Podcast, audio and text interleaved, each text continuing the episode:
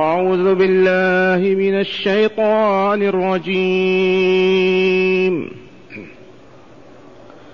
قل يا أيها الناس قد جاءكم الحق من ربكم. فمن اهتدى فإنما يهتدي لنفسه ومن ضل فإنما يضل عليها.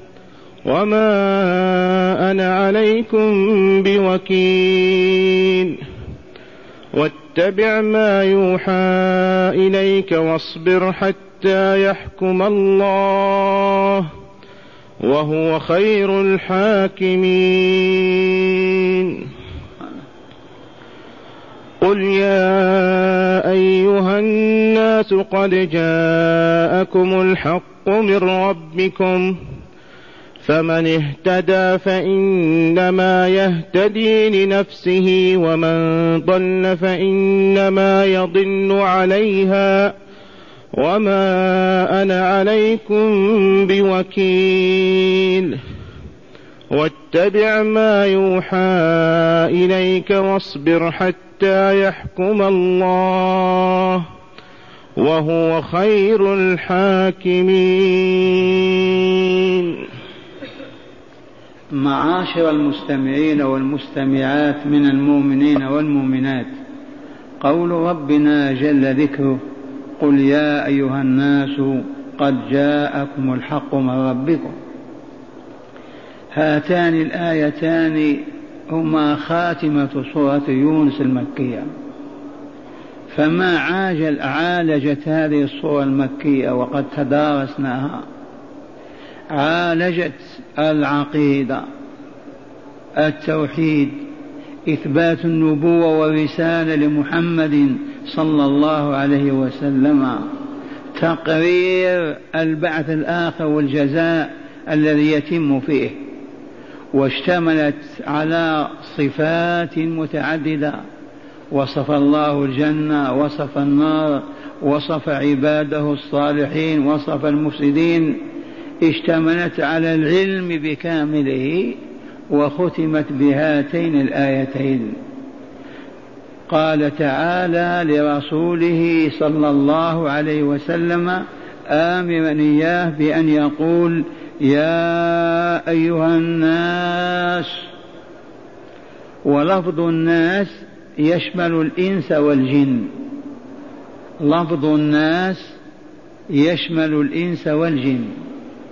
ويشمل الأبيض والأسود والأصفر والأحمر والعرب والعجم. فهذا النداء يشمل البشرية كلها من أقصى الشرق إلى أقصى الغرب ومن أقصى الشمال إلى أقصى الجنوب. وهذا دليل أن محمدا صلى الله عليه وسلم رسول إلى الناس كافة. ما أرسل كما أرسل هود إلى قومه عاد أو كما أرسل صالح إلى ثمود أو كما أرسل عيسى إلى بني إسرائيل. لا بل هو أرسل إلى البشرية كلها وإلى الجن معها. إذ لفظ الناس يشمل الإنس والجن. يا أيها الناس قد جاءكم الحق من ربكم. أعلمهم بأعلى صوتك بواسطة رجالك. أعلمهم بكتبك أنه قد جاءهم الحق من ربهم. ما هو الحق. اولا القرآن الكريم الذي جاء من عند الله أوحاه إلى رسوله ومصطفاه هذا القرآن الكريم والله إنه للحق العظيم. ثانيا الرسول الكريم من أنزل عليه الوحي وبعث إلى البشرية والله له الحق رسول الحق. ثالثا الدين الإسلامي بعقائده وأحكامه وآدابه وأخلاقه وسياساته في الحرب والسلم. هذا القرآن بشرائعه وقوانينه والله له الحق. وليس فيه كلمة باطلة. ولا أمر ولا نهي لا يفيد ولا يكسب خيرا. بلغهم أنك رسول الله وأن القرآن كتاب الله وأن الإسلام دين الله. قل يا أيها الناس قد جاءكم الحق من ربكم. جاء من أين؟ ما مورده؟ ما مصدره؟ من جاء به إنه من الله خالقكم ومالك أمركم. قد جاءكم الحق من ربكم. في من يقول لا رب لي من خلقك أنت ومن خلق أمك وأباك؟ ما يجرؤ واحد يقول لا خالق لي أبدا.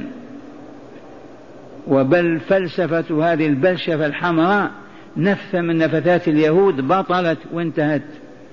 كل إنسان يشهد بأنه مخلوق وأن له خالقا وأنه مربوب وأن له ربا يجب أن يعبده ويطيعه ليسعد ويكمل. أعلنها يا رسول الله بواسطتك وواسطة أصحابك ورجالك. وإلى الآن خلفاء محمد صلى الله عليه وسلم يبلغونها من اليابان إلى الامريكان لو وجدوا بمعنى الكلمة. لو وجدت الدولة الإسلامية التي جمعت أمة الإسلام تحت راية واحدة وإمام واحد وطبقت هذه الشريعة وهذه القوانين فطهرت فصفت فكملت فعزت فسادت هي التي تقوم بهذا النداء.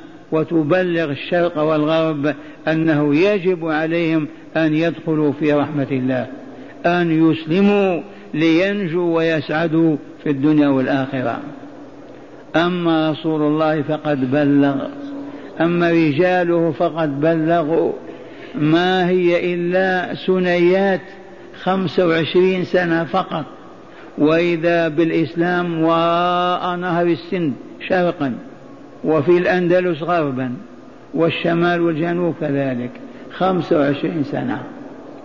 إذا قاموا بهذه الدعوة أدوا هذه الأمانة وبلغوها. ويوم انتهوا واحتال عليهم العدو وأسقطهم وأهبطهم ما بقي من يدعو إلى الله ويسمع دعاء قل يا أيها الناس قد جاءكم الحق من ربكم وعرفنا أنه رسالة محمد صلى الله عليه وسلم الإسلام القرآن كل هذا هو الحق الذي جاء من الله عز وجل. فمن اهتدى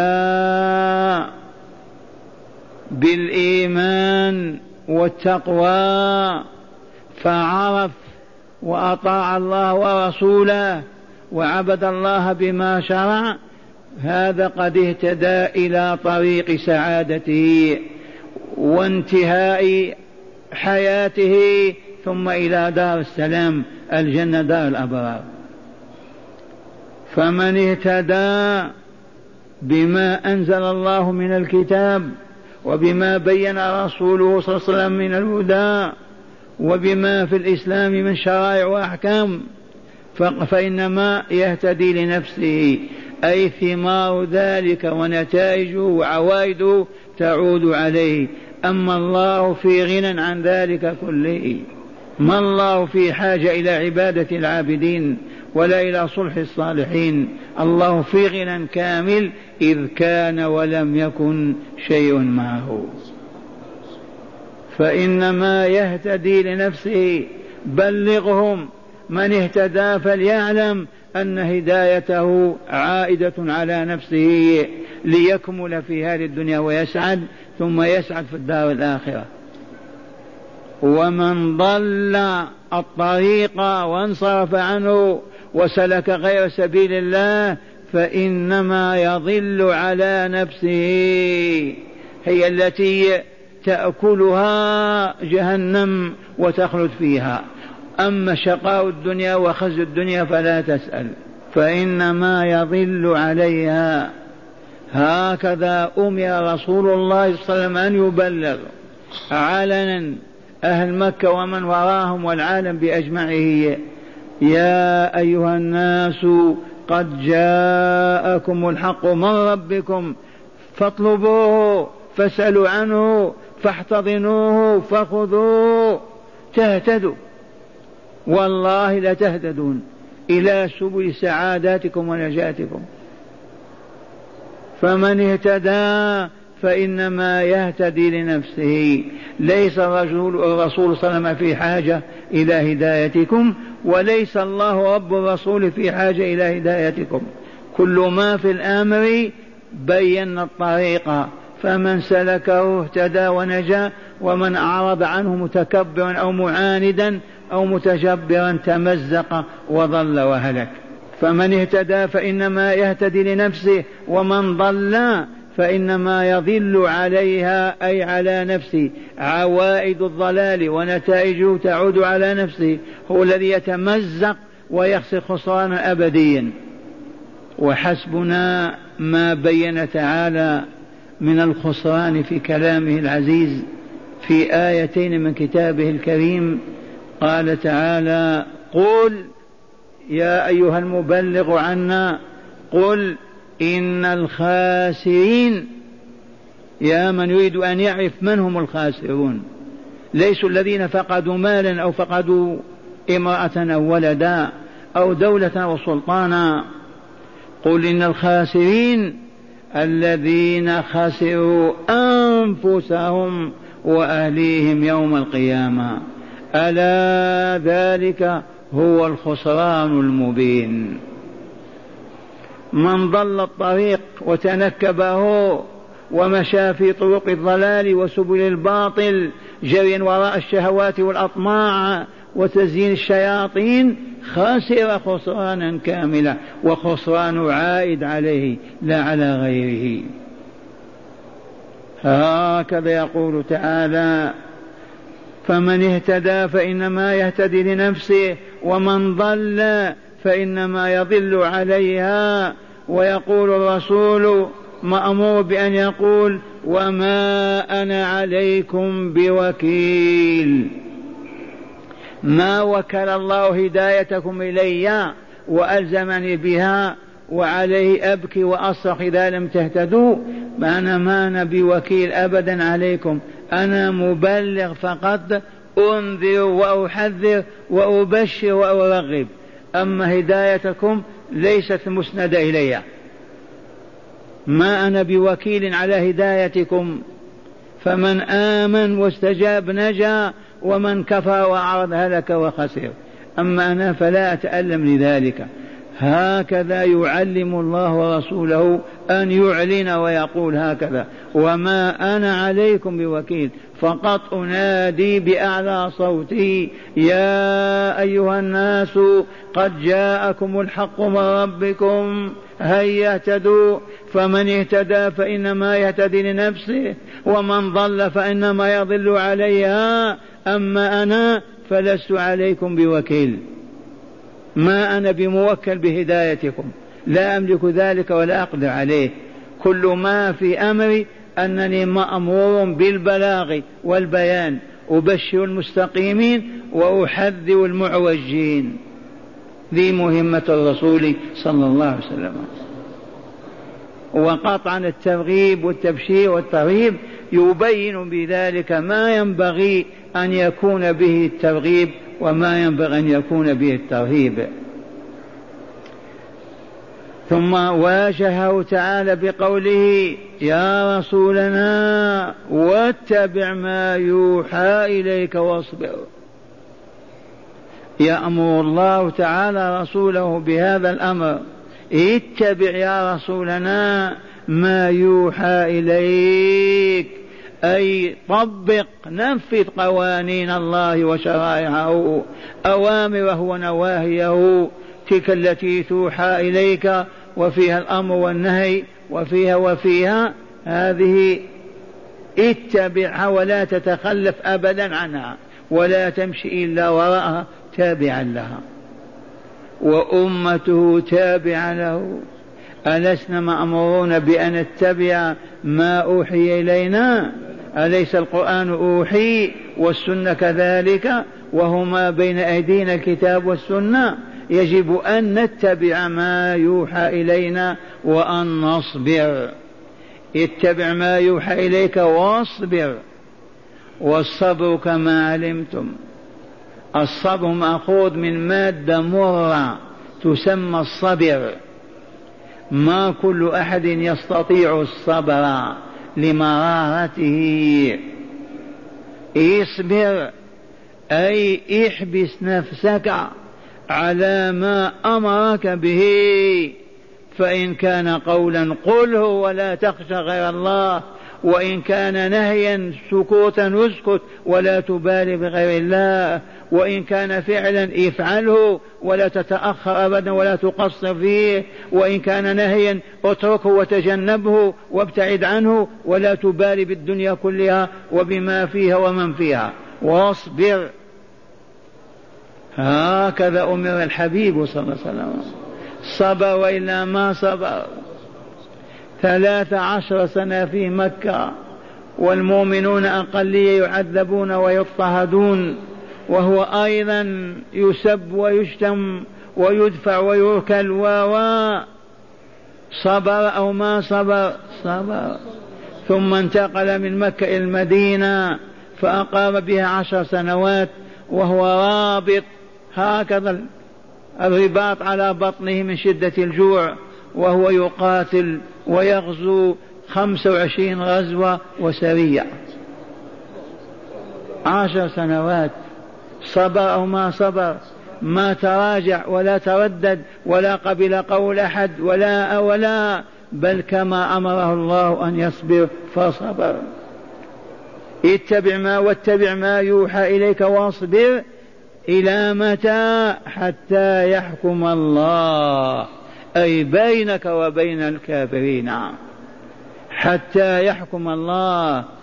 وهكذا والله ما قص ولا فرط أبدا. حتى قبضه الله إليه ورفعه. ثم قال تعالى والله واصبر حتى يحكم الله بينك وبين أعدائك. وقد حكم عز وجل وانتهى الشرك وانمحت آثاره وانتهى الباطل ولاحت أنوار التوحيد ولاحت أنوار الإسلام وأسلم النساء والرجال والأحرار والعبيد وسادت هذه الديار أنوار الإسلام بصورة والله ما عرفت الدنيا في أي مكان. صبر حتى حكم الله عز وجل وهو خير الحاكمين. نعم هو العدل. إذا حكم عدل وهو القوي المتين القادر العليم الحكيم. هذه خاتمة سورة يونس. أعيد تلاوتها. قل يا أيها الناس قد جاءكم الرسول قد جاءكم الحق من ربكم فمن اهتدى فإنما يهتدي لنفسه ومن ضل فإنما يضل عليها. وما أنا عليكم بوكيل واتبع ما يوحى إليك واصبر حتى يحكم الله وهو خير الحاكمين. أين المسلمون الذين ينهضون بهذا الواجب؟ كما نهض به أسلافهم أجدادهم من أصحاب رسول الله وأحفادهم من التابعين وتابع التابعين. أما نهضوا بالإسلام وشرقوا به وغربوا وانتشرت كلمة التوحيد في كل مكان ولكن واتبع ما يوحى إليك. لا تتبع أقوال الناس ولا آراءهم ولا أفكارهم ولا ما يقولون فقط الوحي الذي تتلقاه من ربك عز وجل. واصبر على ذلك فلا تجزع ولا تسكت ولا تترك دعوة الله. واصبر حتى يحكم الله. وقد حكم. وعده وأنجز وعده. حكم. مات الرسول صلى الله عليه وسلم في المدينة وليس على سطح أهل الديار الجزيرة بكاملها كافر واحد قط كلهم أهل لا إله إلا الله. حكم وهو خير الحاكمين. أسمعكم شرح الآيات من الكتاب. معنى الآيتين هذا الإعلان الأخير في هذه الصورة. صورة يونس المكية. يأمر الله تعالى رسوله أن ينادي المشركين بقوله يا أيها الناس وهو نداء عام يشمل البشرية كلها والجان كذلك الجن كذلك. وإن أريد به ابتداء أهل مكة لكن بعدهم كل الإنس والجن. قد جاءكم الحق من ربكم وهو القرآن يتلوه رسول الله صلى الله عليه وسلم وفيه بيان الدين الحق الذي لا كمال للإنسان له إلا بالإيمان به والأخذ الصادق بما تضمنه من هدى. وبعد فمن اهتدى بالإيمان والاتباع فإنما ثواب هدايته لنفسه إذ هي التي تزكو وتطهر وتتأهل لسعادة الدارين.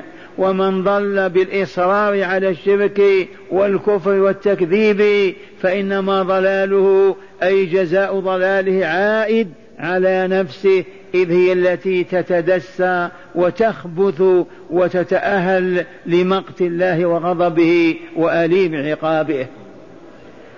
وما على الرسول. وما على الرسول المبلغ من ذلك شيء إذ لم يوكل إليه إذ لم يوكل إليه ربه هداية الناس بل أمره أن يصرح لهم بأنه ليس عليهم بوكيل. وما أنا عليكم بوكيل. وقوله تعالى واتبع ما يوحى إليك. أمر للنبي صلى الله عليه وسلم بالتزام الحق. باتباع ما يوحى إليه من الأوامر والنواهي وعدم التفريط في شيء من ذلك ولازم هذا وهو عدم اتباع ما لا يوحي إليه ربه.